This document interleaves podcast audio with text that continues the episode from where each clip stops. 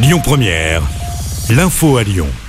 Bonjour Christophe, bonjour Anna et bonjour à tous. Une enquête ouverte après la tentative d'incendie d'un bus de la ligne C3. Les faits se sont déroulés dimanche soir à Vaux-en-Velin. Aucune interpellation n'a été menée pour l'instant dans cette affaire.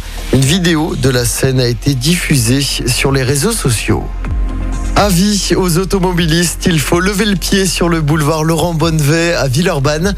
À partir d'aujourd'hui, la vitesse est limitée à 50 km heure le long du parc de la Fessine entre le périphérique et le quai Charles de Gaulle. Cette portion était initialement limitée à 70. À Lyon, le cours Lafayette ferme pour 4 mois pour des travaux. Depuis ce matin, les voitures ne peuvent plus emprunter l'axe entre la Runée et le boulevard Jules Favre.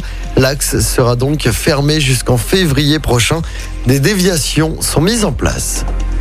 Des perturbations également sur le réseau TCL. Les travaux d'automatisation du métro se poursuivent. La ligne B va fermer plutôt les lundis, mardis, mercredis et jeudi soir du mois de novembre. Notez également qu'aucun métro B ne circulera samedi prochain. Des bus relais seront mis en place. Et puis des opérations de maintenance doivent avoir lieu au mois de novembre sur les lignes de tram T2 et T5. Conséquence, le T5 sera à l'arrêt complet aujourd'hui et demain. Le T2, lui, circulera en deux parties.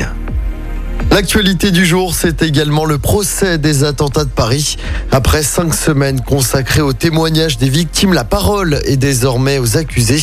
Salah Abdeslam et 13 autres personnes présentes dans le box à ses côtés vont parler à partir d'aujourd'hui. En football, quatrième journée des phases de poule de la Ligue des Champions à suivre ce soir. Après deux matchs nuls et une défaite, Lille devra absolument l'emporter ce soir sur la pelouse de Séville. Coup d'envoi du match à 21h.